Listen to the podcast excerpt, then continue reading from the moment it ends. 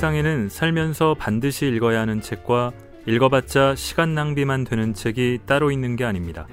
그저 내가 읽었더니 좋았던 책이 있고, 내가 읽어보았지만 좋지 않았던 책이 있으며, 내가 아직 펼쳐들지 않은 책이 있을 뿐입니다. 세상은 넓고 내 손을 기다리는 좋은 책은 많습니다. 골라듣는 뉴스룸, 책 읽는 시간 북적북적입니다. 저는 심영구 기자입니다.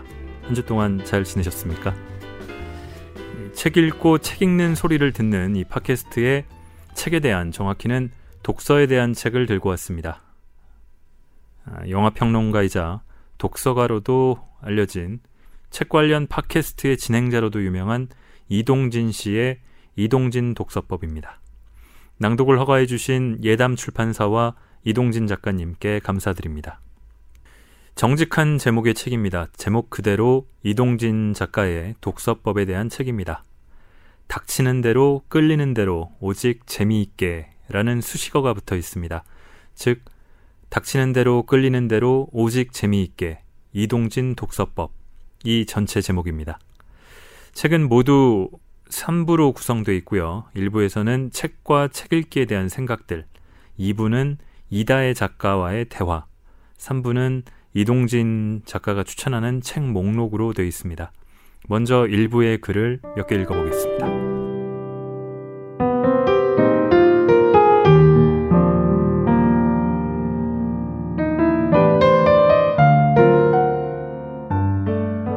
실패한 독서가. 지금 제가 가지고 있는 책은 17,000여 권입니다. 방송이나 강연 등에서 가장 많이 받는 질문은 그 책들을 다 읽었는가입니다. 당연히 다 읽지 못했습니다. 매일 한 권씩 읽는다고 해도 1년 동안 읽을 수 있는 책은 365권에 불과합니다. 17,000권의 책을 하루에 한 권씩 읽어치운다고 해도 약 46년이 걸립니다. 다 읽는 것은 불가능합니다. 저의 서재에는 물론 다 읽은 책도 상당하지만 끝까지 읽지 않은 것도 많습니다. 서문만 읽은 책도 있고, 구입 후 한 번도 펼쳐보지 않은 책들도 있습니다. 그런데 저는 그것도 독서라고 생각합니다. 책을 사는 것, 서문만 읽는 것, 부분 부분만 찾아 읽는 것, 그 모든 것이 독서라고 생각합니다. 저는 책을 많이 산 사람 중 하나인 동시에 책에 관한 한 많이 실패한 사람일 것입니다. 워낙 많이 샀기 때문에 그만큼 실패했던 경우도 많으니까요. 재미있을 것 같아서 산 책이지만 실제로 그렇지 않은 경우가 많았습니다. 더 이상 갖고 있을 이유가 없는 책들을 헌 책방에 판 적도, 도서관에 기증한 적도, 다른 사람에게 준 적도 있습니다. 그런 시행착오가 괜한 것이었다고 생각하지 않습니다. 시간과 돈을 지불하기는 했지만 그런 과정을 거쳐서 나름대로 책을 고르는 법, 책을 읽는 법을 익혔다고 생각합니다. 그런데 많은 사람들이 궁금해하듯이 절대적인 독서의 비법은 따로 있는 것 같지는 않습니다. 적어도 저에게는 그렇습니다. 다만 상대적으로 책을 조금 더 많이 관심 있게 살펴보고 골라온 사람으로서, 조금 더 많이 읽어본 사람으로서 저만의 방법이 있습니다. 그것을 궁금해하시는 분들이 많기에 이야기해볼까 합니다. 실패담에서 얻은 교훈이 아마 조금은 도움이 되실지 모르겠습니다. 그런데 왜 책을 읽으세요? 궁금한 것이 생기면 바로 인터넷으로 검색하는 것은 더 이상 대단한 일은 아닙니다. 저 역시 필요할 때마다 구글링을 통해서 제가 알고 있는 것이 틀리지는 않았는지 확인해 보기도 하고, 필요한 내용을 수집하기도 합니다. 인터넷으로 정보를 얻는 것이 용이하고 빠르다는 점은 이제 굳이 강조하지 않아도 될 겁니다. 그런데 빠른 검색 결과로 나온 정보는 잘게 잘라진 것이고, 그것을 감싸고 있는 문맥이나 전체적인 체계까지 파악할 수 없는 경우가 많습니다. 정보와 정보 사이에 존재하기 마련인 위계나 질서도 파악하기 어렵습니다. 이렇게 파편화된 정보에만 의지하게 되면 전체적으로 파악하는 통찰력이 부족할 수밖에 없습니다. 20-30년 전까지만 해도 정보를 얻는 주요한 매체는 책이었습니다. 그리고 저는 지금도 책의 중요한 용도가 정보의 제공이라는 점은 여전하다고 생각합니다. 우선 책의 정보는 신뢰할 만하다는 게 큰 장점입니다. 인터넷으로 접하는 정보 중 조작되거나 잘못된 것을 일일이 다 거르기는 아주 어렵죠. 게다가 책을 읽는 것이 정보 습득에 오히려 더 빠른 방법이라고 생각합니다. 인터넷 정보는 상대적으로 파편화되어 있기 때문에 그것들을 체계적으로 정리하고 구성하는데 더 시간이 걸립니다. 말하자면 미처 꿰지 못한 서말의 구슬들인 거죠. 흔히 인터넷을 정보의 바다라고 하는데 그렇기 때문에 내가 원하는 결과를 바로 얻는 것이 오히려 어려울 수도 있습니다. 그런 의미에서 깊이 있는 내용이 체계적으로 담겨있는 책을 읽는 것이 역설적으로 정보를 얻는 더 빠른 방법일 수도 있다고 하겠습니다. 그 맥락과 위치를 아는 게 정보의 핵심인 경우가 적지 않기 때문입니다. 이것이 제가 첫 번째로 꼽는 책을 읽는 이유입니다. 또 왜 책을 읽어야 하는가라고 묻는다면 저는 자주 있어 보이니까 라고 농담처럼 답하기도 합니다. 엉뚱하게 들릴지도 모르겠지만 저는 이 이유가 매우 중요하다고 생각합니다. 있어 보이고 싶다는 것은 자신에게 있지 않다라는 것을 전제하고 있습니다. 있는 것이 아니라 있지 않은 것을 보이고 싶어 한다는 것은 어떻게 보면 허영이죠. 요즘식으로 말하면 허세일까요? 저는 지금이 허영조차도 필요한 시대라고 생각합니다. 자신의 정신의 깊이와 부피가 어느 정도인지 알고 있고 그것을 채우기 위해 노력하는 것. 그래서 영화든 음악이든 책이든 즐기면서 그것으로 자신의 빈 부분을 메우기 위해 적극적으로 노력하는 것. 그것이 바로 지적 허영심일 거예요. 오늘날 많은 문화 향유자들의 특징은 허영심이 없다는 게 아닐까 생각하고는 합니다. 각자 본인의 취향에 강한 확신을 갖고 있고 그렇기 때문에 그 외 다른 것에 대해 무관심하거나 배타적이기까지 합니다. 그만큼 주체적이기도 하지만 뒤집어서 이야기하면 도약할 수 있는 가능성이 줄어든다고도 할 수 있겠죠. 그래서 저는 있어 보이기 위해서 책을 읽는 것, 지적인 허영심을 마음껏 표현하는 것이 매우 좋다고 이야기하고 싶습니다. 그리고 그런 이유로 책을 읽는다고 말하는 것을 지지합니다. 세상에서 제일 재미있는 일. 다시 한번 누군가가 이동진 씨, 왜 책을 읽으세요? 라고 묻는다면 저는 이렇게 답을 합니다. 재미있으니까요. 사실 제게는 이게 가장 중요한 이유입니다. 정보를 얻기 위해 책을 읽기도 하고 있어 보이기 위해 책을 읽기도 하지만 이 두 가지는 목적 독서입니다. 그러므로 그 목적이 사라지면 독서를 할 이유도 없어집니다. 지속적이지 않죠. 하지만 재미있으니까 책을 읽는다면 책 읽는 것 자체가 목적이니까 오래오래 즐길 수 있습니다. 이쯤에서 이렇게 이야기하는 사람이 있을 겁니다. 아니, 책을 읽는 게 뭐가 재미있어? 세상에 재밌는 게 얼마나 많은데. 하면서 수십, 수백 가지 예를 댈 수 있을 겁니다. 물론 사람마다 재미있다고 말하는 기준은 다를 텐데요. 제 경우는 이렇습니다. 하루에 8시간씩 매일 할 수 있는 것이 무엇인가 생각해보면 딱 두 가지예요. 일과 독서. 저는 영화평론가지만 영화를 매일 집중적으로 많이 보게 되면 일종의 채증이 생깁니다. 영화를 보는 제 일을 정말 좋아하지만 그래도 하루에 3편 이상 보기는 힘든 것 같아요.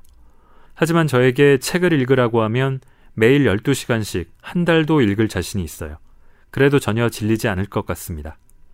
우리는 매일 하루 8시간 이상씩 일을 해야 하죠.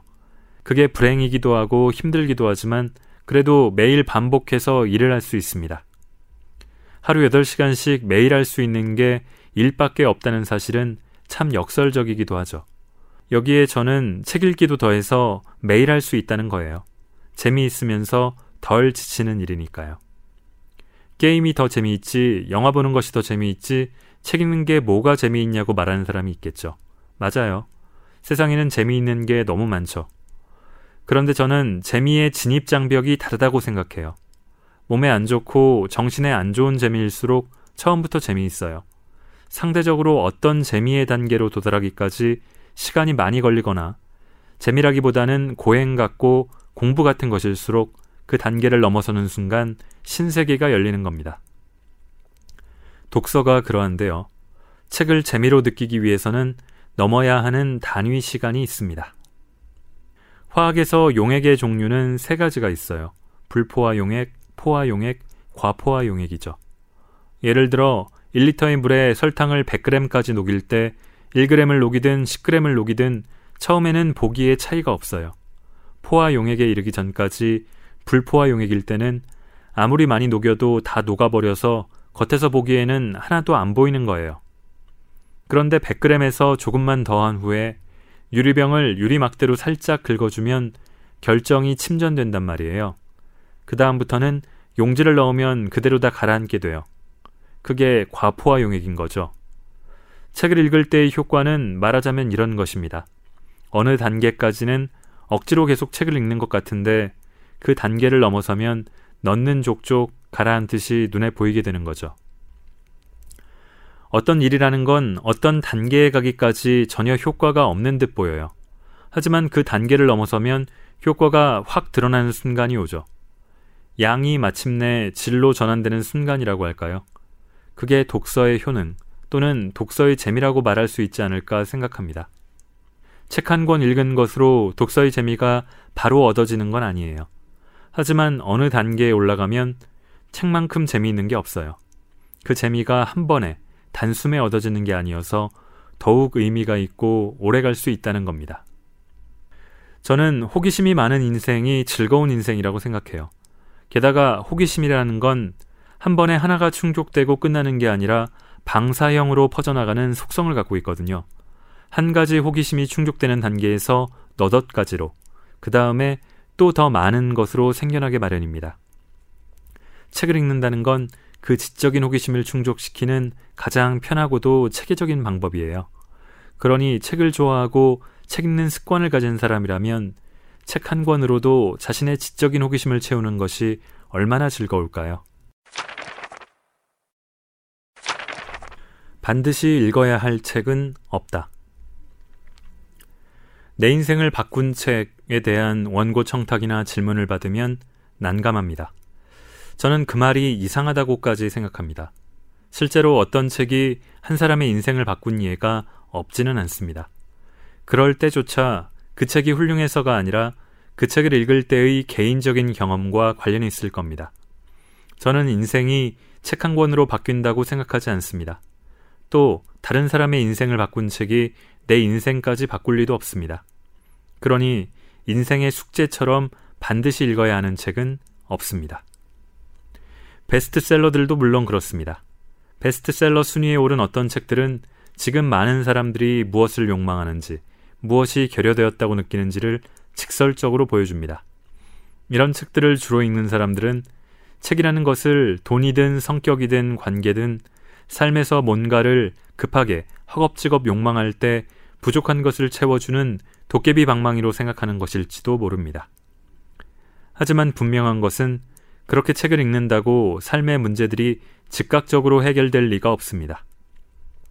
그 책이 약속한 천국이나 금은보화는 현실에 없습니다. 세상에는 살면서 반드시 읽어야 하는 책과 읽어봤자 시간 낭비만 되는 책이 따로 있는 게 아닙니다. 그저 내가 읽었더니 좋았던 책이 있고 내가 읽어보았지만 좋지 않았던 책이 있으며 내가 아직 펼쳐들지 않은 책이 있을 뿐입니다. 세상은 넓고 내 손을 기다리는 좋은 책은 많습니다. 이토록 편하고 행복한 시간을. 누구나 특별히 돈을 아끼지 않고 즐기고 향유하는 무언가가 있습니다. 어떤 사람은 좋아하는 뮤지컬을 여러 번 반복해서 보기도 하고요. 피규어 수집에 열중하는 사람도 있죠. 바이크를 타거나 명상을 즐기기도 합니다. 여가 시간을 활용하거나 일상의 스트레스를 해소하는 것이라고 말할 수도 있겠지만 좀 다르게 말하자면 이런 행위는 스스로를 기분 좋게 만드는 자신만의 허영이자 사치이기도 할 거예요. 돈과 시간과 노력을 꾸준하게 투자하면서 상대적으로 삶을 능숙하게 잘 살아내는 방법인 거죠. 그것이 책 읽기일 수도 있을 겁니다. 책 읽는 것을 좋아하는 사람들은 모두 자신이 좋아하고 잘 맞는 독서 환경을 알고 있습니다. 각자에게 책이 가장 잘 읽히는 기분 좋은 장소나 상황이 있는 겁니다. 예를 들어 책상 앞에 정자세로 앉아서 독서대에 책을 세워두고 읽는 사람도 있습니다. 아니면 스탠드를 켜놓고 침대에 누워 책을 펴는 사람도 있습니다. 책을 읽는 자신만의 의식을 치르는 거죠. 이런 식으로 자신이 만족스러운 공간과 상황 속에서 책을 읽으라고 권하고 싶습니다. 저의 경우는 욕조입니다.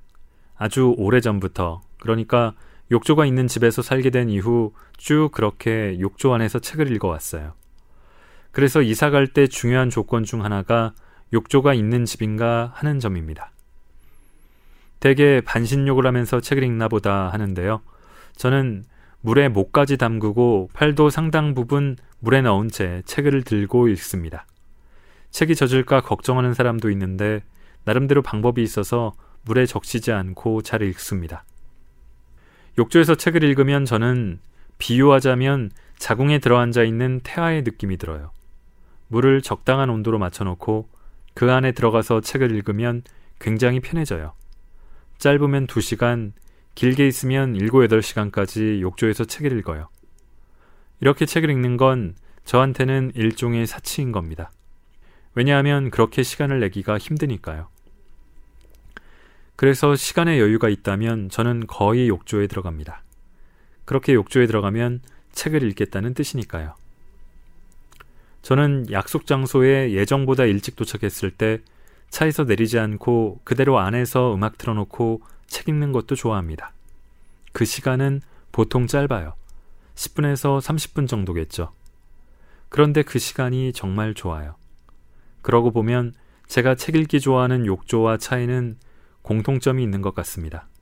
무엇에게도 방해받지 않고 오롯이 혼자 있을 수 있는 좁은 공간에 들어가서 읽는 걸 즐기는 거죠. 저와는 반대로 어떤 사람은 책을 읽을 때 채광이 좋은 카페의 창가를 좋아할 수도 있습니다. 적당히 넓은 공간, 백색 소음이 그 사람에게 책을 읽는 최적의 환경인 겁니다. 이런 식으로 자신에게 맞는 책을 읽는 환경이나 상황, 공간이나 시간을 갖고 있으면 좋습니다. 내가 언제 책을 읽었을 때 재미있었는지, 언제 어떻게 책을 읽을 때 스스로 뿌듯했는지를 생각해 보세요. 그리고 다시 그 경험을 연출해 보는 거죠. 사실 어느 단계까지는 책 읽는 게 힘들지 않겠습니까? 그 힘든 것을 조금 상쇄하기 위해서 약간의 노력이 필요합니다. 이것이 반복되면 그 상황을 즐기게 되고 그것은 습관이 됩니다. 습관적으로 만드는 편안하고 행복한 시간의 책 읽기, 더 바랄 게 있을까요? 그래서 좋은 독서란 무엇일까? 17세기 철학자 파스칼의 말입니다. 오늘날 모든 불행의 근원은 한 가지다. 인간이 홀로 조용히 방에 머무를 수 없다는 사실이다.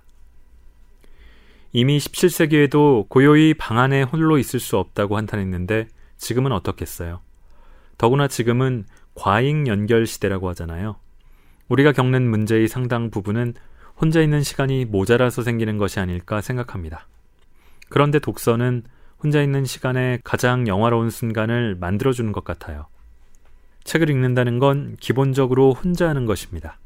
그러니까 독서 체험 자체가 기본적으로 고독한 행위입니다. 현대인들이 가장 못하는 것이 바로 그 고독한 행위인데 일 삼아서라도 혼자 정신적으로 홀로 설 수 있는 시간을 만든다는 것은 어쩌면 가장 필요한 일 아닐까요? 한 사람이 책 한 권을 쓴다는 것은 하나의 세계를 만들어내는 것입니다. 하나의 주제 아래 자신의 지적인 세계를 만들어서 거기에 투사하는 것입니다. 아무리 부족하고 어설퍼도 그것에 들어가는 저자의 노력은 대단한 것입니다. 우리가 책을 읽는다는 건 저자가 만들어낸 지적인 세계, 그러니까 한 사람의 세계와 통째로 만나는 것입니다. 이것은 굉장한 경험입니다. 또한 책을 읽으면 자기 반영적인 태도를 가질 수밖에 없습니다. 밀란 쿤데라의 참을 수 없는 존재의 가벼움을 읽으면서 내가 토마시 같은지 테레자 같은지 생각해보게 됩니다. 생각의 탄생을 읽게 되면 책에 나온 구체적 항목들을 내가 얼마나 염두에 두고 있는지 곱씹어보게 됩니다. 새로운 욕구가 생겨나기도 하고요. 우리는 일반적으로 책을 내가 습득해야 할 무언가라고 생각합니다. 그래서 책을 다 읽고 나면 그 내용이나 생각이 다운로드된 듯 나에게 그대로 옮겨지기를 바랄 수도 있습니다. 그런데 좋은 독서를 위해서는 책을 읽는 자체가 아니라 책을 읽음으로써 나에게 일어나는 어떤 것, 그것에 주목해야 하지 않을까 생각합니다. 독서에서 정말 신비로운 순간은 책에 있는 것도 아니고 내 마음에 있는 것도 아니고 책을 읽을 때 책과 나 사이 어디인가에 있지 않나 싶습니다. 그것은 신비로우면서도 황홀한 경험입니다. 책 속에 길이 있다고 이야기합니다. 길을 찾기 위해서 책을 읽는다고 생각하는 사람도 많을 겁니다. 그런데 저는 생각이 약간 다릅니다. 독서의 어떤 부분은 길을 잃기 위함도 있는 것 아닐까요? 우리는 일반적으로 살아가고 성장하면서 정해진 길이 있다고 믿습니다. 초등학교를 마치면 중학교에 가야 하는 것처럼 말이죠. 그러다가 조금만 벗어나서 다른 길로 가게 되면 너무나 두려워집니다. 하지만 정해진 길로 가는 사람들이 모두가 행복한 것은 아니죠. 정해진 길로 가는 사람들도 불안해합니다. 그런데 독서는 길을 잃는 경험도 만들어줍니다. 진정한 독서는 정해진 길 밖으로 나가게도 만들고, 그래서 길 위에만 있으면 안 보이는 것들도 보게 해줍니다. 길을 일부러 헤매게도 만듭니다. 우리가 살면서 크게 흔들리면 위험하잖아요. 그런데 책을 읽으면서 흔들리는 건 상대적으로 덜 위험할 겁니다.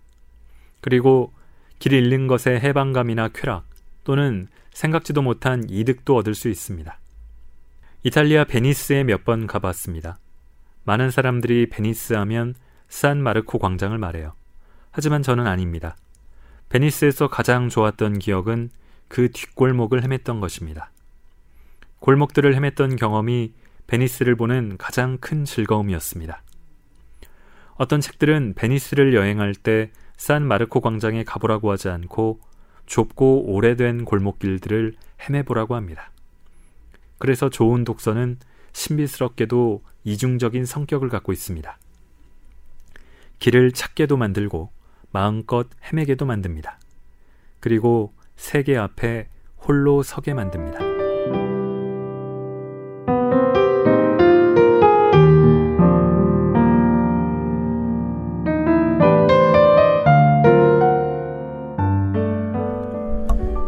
자, 다음에는 이다혜 작가와의 대화 중에서 습관이 행복한 사람을 읽어보겠습니다.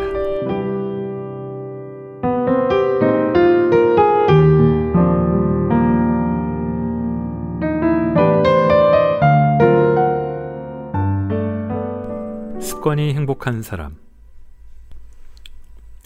일 때문이 아니고 완전히 놀기 위해서 읽으시는 책도 있나요? 책을 읽을 때 이 책은 방송에서 다루면 좋겠다, 저기서 소개하면 좋겠다는 식으로 분류가 되잖아요. 일과 상관없이 그냥 읽고 싶다, 여가나 유흥의 개념으로 읽으시는 책이 있는지요? 잘난 척하려고 얘기하는 게 아니라 저는 모든 책을 재미있으려고 읽어요. 정말로요. 심지어는 빨간 책방, 이동진 작가가 진행하는 팟캐스트입니다. 빨간 책방에서 다룰 책도 재미로 읽어요. 다만 빨간 책방에서 2주간 집중적으로 다루어야 하니까 읽을 때 마음 자세가 약간 달라지고 부담도 되죠. 그렇지만 무슨 책이든 철학책이든 자연과학책이든 다 재미로 읽는 것 말고 다른 이유가 없어요. 예를 들어 영화 히든 피겨스의 관객과의 대화를 하려면 우주탐사의 역사나 현황을 알아야 하니까 그 목적으로 스페이스 크로니클을 읽어야겠다? 그럴 수도 있잖아요.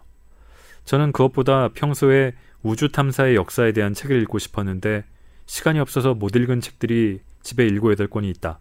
그런데 히든 피겨스가 개봉했다? 아, 그 책이 있었지? 그래서 스페이스 크로니클을 읽는 거예요. 이게 제 독서 방법이거든요. 그러니까 제가 읽는 독서는 99% 재미를 위한 거예요. 머리를 풀 때 상대적으로 느슨한 에세이를 읽을 것 같지만 그렇지도 않고, 복잡하고 아무것도 생각하기 싫을 때 철학책을 읽어도 되는 거예요. 딱딱한 자연과학 책을 봐도 되거든요. 긴장을 푸는 재미 형식을 가지고 있는 책이 따로 있지 않은 것 같아요. 책 읽기를 정체성의 일부로 생각하시는 것 같아요. 네, 저는 어차피 평생 책을 읽어요. 어차피 책 읽는 게 즐거워요. 그런데 빨간 책방이라는 프로그램 제안이 왔고 그 안에서 내가 거의 완벽에 가까운 자유를 누릴 수 있는 조건이에요. 그러니 하지 않을 이유가 없었죠. 얼마 전에 이런 이야기를 들었어요. 청소년들이 게임에 중독되는 경우가 많은데 게임하는 시간을 줄이는 기가 막힌 방법이 있다는 거예요. 게임하는 걸 숙제로 내주면 된대요. 오늘 반드시 3시간을 하고 5단계까지 깬 다음에 사진을 찍어내고 그걸 중간고사에 반영하겠다고 하면 게임하기를 싫어하게 된다는 우스갯소리인 거죠. 이 이야기인즉슨 강제성이 있으면 얼마나 재미가 손상되는지를 보여주는 거잖아요. 그러니까 독서에 대해 누차하는 이야기는 독서의 자발성과 재미인 거예요. 재미를 못 느끼는데 타고난 엄청난 성실성으로 1만 권의 책을 읽었다면 소용이 없다고 생각하는 거예요. 제일 중요한 건 재미예요. 몸과 정신에 덜 좋은 것일수록 쉽게 재미있어져요. 그게 무엇이든. 대표적으로 게임이 그렇죠. 어떤 것은 수백 번을 해봐야 비로소 재미가 생기는데 한 번 생기면 그게 평생을 가는 게 있단 말이죠. 어느 단계까지만 올라가면 그 다음부터는 세상에 책만큼 재미있는 게 없어요. 책만큼 안 지겨운 게 없고요. 아마도 가장 오해받는 게 취향과 관련된 신화인 것 같아요. 운명의 상대가 있어서 보자마자 한눈에 알아볼 수 있고 그런 사람을 기다리면 된다는 식의 낭만주의적 애정론이 있는 것처럼 취향이라는 것도 마찬가지로 생각하는 부분이 있는 것 같아요. 내가 원래 좋아하게 되어 있는 우주적 기운이 맞는 책이나 음악이나 영화가 있어서 그걸 만나면 알 수 있을 거라고 생각하기도 하죠. 하지만 많은 경우에 취향이라는 것은 돈 들이고 시간 들인 만큼 개발되는 부분이 있다고 생각하거든요. 오랫동안 즐겨오지 않았다면 아무리 좋은 것을 보여줘도 알아보지 못할 수 있다는 거죠. 그래서 취향을 키운다는 것 자체가 한평생에 걸쳐서 노력을 하고 또 그만큼 가치가 생기는 건 아닐까 싶거든요. 사람들이 취향이라고 말하는 것은 상당수가 사실은 교양이에요. 하지만 사회적인 여러 이유로 취향이라고 말하거나 위장하거나 깨닫지 못한다고 생각해요. 물론 그 반대로 사람들이 교양이라고 말하는 것들의 상당수가 취향이기도 해요. 그러니까 제가 보기엔 취향의 상당수는 교양이고 교양의 상당수는 취향이에요. 그런데 요즘에는 SNS를 비롯해서 의견을 자유롭게 표현할 수 있는 상황에서 자기가 교양을 강하게 드러낼 경우 다른 사람과 교양과 교양의 문제로 부딪히면 심각해지거든요. 자존심 문제부터 시작해서. 그때 그걸 취향이라고 애둘러서 아 그래? 모든 건 개취니까 그래버리면 되잖아요. 그러면 안 싸워도 되잖아요. 접해보지 못한 걸 욕망할 순 없어요. 최소한 접해봐야 욕망할 수 있어요. 어떤 특정한 사람을 욕망하려면 최소한 그 사람을 봐야 욕망할 것 아니겠어요? 많은 경우에 사람들이 자기가 취향이라고 생각하는 교양의 경계에 갇혀서 그 좁은 우물 안에 갇혀서 좁은 하늘을 보는 거예요. 동전만한 하늘을 보고 있는 거죠. 제대로 여러 가지를 접했을 경우 자기의 취향은 사실 다른 쪽일 수도 있어요. 하지만 그냥 우물 안에 앉아서 이 세계가 전부이고 나는 결국 이렇게 태어났다고 생각하는 거예요. 전혀 그렇지 않은데도요. 독서 슬럼프 같은 것은 경험해 보신 적 있으신가요? 뭘 읽어도 안 읽히는. 없었어요. 글쓰기 슬럼프는 있어요. 하지만 책에 대해서는 한 번도 없었어요. 그러면 글 쓰는 게 안 되셨을 때는 어떻게 극복을 하셨어요? 글쓰기가 안 된 경우가 있었는데 불행히도 그때 글 쓰는 게 직업이었고 불행히도 거의 매일 글을 써야 했고 억지로 울면서 썼죠. 극복한 게 아니죠. 일이니까 한 거예요. 그래서 창피한 글도 많아요. 책 읽는 건 한 번도 요즘에는 책이 안 읽혀 라는 시기가 없으셨던 거예요? 없어요.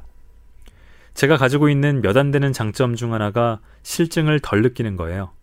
그래서 저는 권태 문제가 중요하거든요. 저는 한 번 실증을 느끼면 못 견뎌요. 그러면 그 관계가 깨져야 해요. 대부분의 경우 실증을 안 느끼는 편이라 사람들이 제가 성실하다고 말하는 건데 성실과는 좀 다른 것일 수도 있어요. 저는 영화도 실증 낸 적이 없어요. 의도적으로 휴가 때는 영화를 안 보는데 휴가엔 막연하게 뭔가 좀 끊어줘야 할 것 같은 거예요. 어차피 평생 영화를 1년에 300에서 400편 보는데 적어도 일주일은 안 봐줘야 할 것 같아서. 좋은 관계인 사람에 대해서도 실증을 별로 안 느껴요. 그런데 실증을 느끼면 돌이킬 수 없게 되는 거죠. 자, 책에 대해 쓴 굉장한 명저 중 한 권으로 밤은 책이다 라는 책이 있거든요. 명저 중 한 권이 아니고 그냥 명저. 제가 이렇게 막 나가도 되는 건가요? 자, 밤은 책이다라는 책은 이동진 씨가 쓴 책입니다. 그 책을 보면 볼프 슈나이더의 만들어진 승리자들에 대해 쓰신 부분 중에서 업적 대신 일상이 있는 삶의 다행스러움에 대해 쓰시면서 글을 마무리하셨는데요. 이 일상이라고 하는 부분에서 이동진 작가님을 가장 행복하게 만드는 게 무엇일까 궁금했거든요. 일반적으로는 다른 사람들의 여가가 책 읽기, 영화 보기, 음악 듣기 같은, 이동진 작가님은 일로 하시는 것들이 들어있을 텐데 그걸 좋아하시기 때문에 여가와 크게 구분을 두고 하시지 않는 것으로 보이거든요. 일상에서 가장 큰 즐거움을 느끼는 것은 무엇이 있을까요? 왜 이런 말이 있잖아요. 행복은 강도가 아니고 빈도라고. 저는 전적으로 동의하는 말이에요. 아직 한 번도 안 해본 것들이 있잖아요. 남극에 가보겠다. 죽기 전에 이구아스 폭포를 보고 싶다. 우유니 사막을 방문하고 싶다. 이런 것. 한 번 보면 죽을 때까지 못 잊을 것 같고 실제로 가보면 그래요. 그런데 저는 그게 행복이 아니고 쾌락이라고 생각하는 거예요.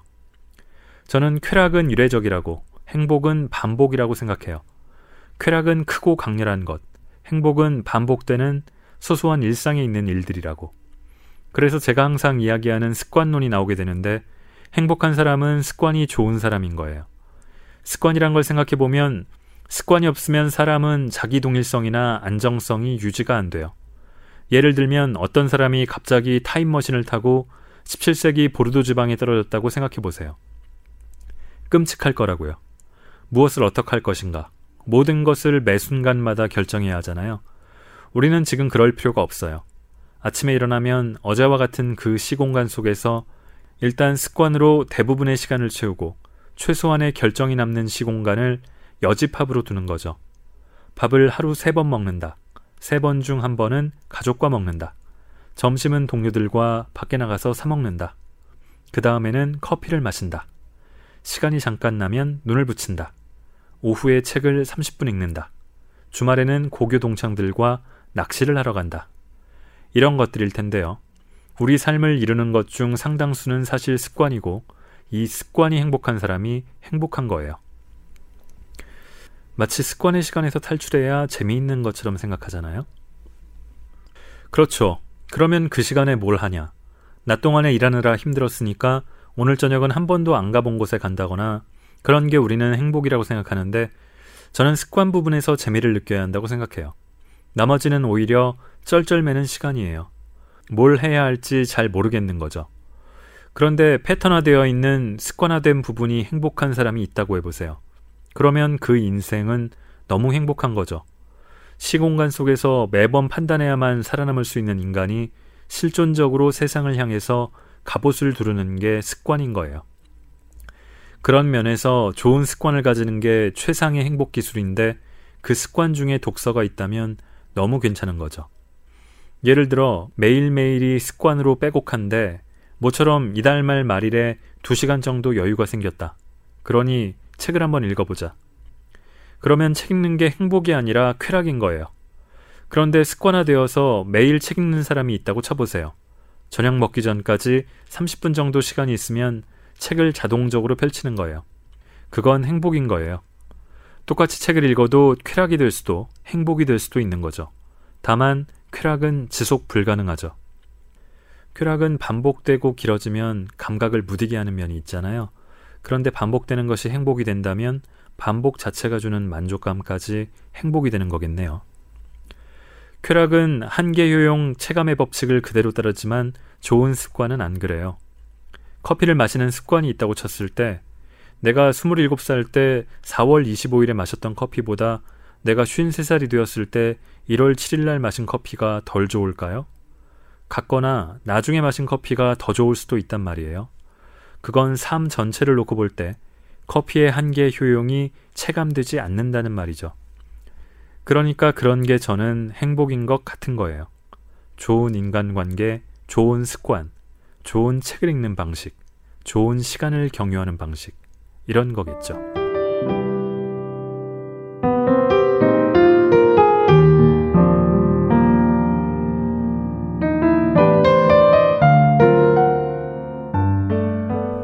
자, 이동진 독서법은 이동진 작가가 추천하는 책 목록 500권을 끝으로 마무리됩니다. 이 팟캐스트의 마지막은 책의 첫머리로 돌아가서 서문의 일부를 읽는 것으로 하겠습니다. 자, 조재현 기자의 북적북적을 기다리셨던 청취자분들은 한 주만 더 기다려주시기 바랍니다. 여러 사정 때문에 저와 이번 주 순서를 바꿨습니다. 그리고 책 넘기는 효과음이 너무 커서 깜짝 놀란다는 의견을 주신 분이 있었는데 그 의견을 감안해서 이번에는 소리를 좀 많이 낮췄습니다. 이번 거는 괜찮은지 한번 들어봐 주시고 그래도 거슬리신다면은 다른 효과음으로 교체하든지 대안을 찾아보겠습니다. 긴 시간 들어주셔서 감사합니다. 책을 펼쳐들면 순식간에 나만 남습니다.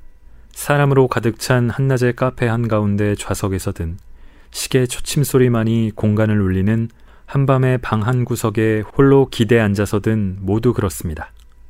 책을 읽는다는 것은 필연적으로 고독한 경험이지만 그 고독은 감미롭습니다. 게다가 책을 읽을 때 그 고독은 사실 다른 고독과 느슨하게 연결되어 있습니다. 한자 한자 책을 쓰는 저자의 고독과 한 줄 한 줄 책을 읽는 독자의 고독 사이, 그 책을 읽는 나의 고독과 그 책을 읽는 너의 고독 사이. 물론 우리는 서로에게 결국 남입니다. 그러나 홀로 된 채 책을 읽고 쓰는 타인들이 느슨하게 서로 연결될 때 그 끈은 세상의 다른 범주들과 달리 억압하지 않습니다. 그 작은 평화 속에 위엄이 있고 위안이 있습니다. 저는 그런 연대를 꿈꿉니다. 워낙 악필에 가까운 필체라서 사인을 요청받을 때면 그래도 뭔가 의미가 있는 글귀를 짧게라도 함께 적어드리려 노력하는 편입니다. 그동안 제가 낸 책마다 적어드리는 문장이 다 다른데 그중 밤은 책이다에는 사인과 함께 책이라는 모모라고 써드리고 있습니다. 이 모모에는 적당한 단어를 그때그때 떠오르는 대로 적는데 예를 들면 이런 식입니다. 책이라는 날개, 책이라는 정원, 책이라는 계단, 책이라는 우산, 책이라는 외투, 책이라는 촛불.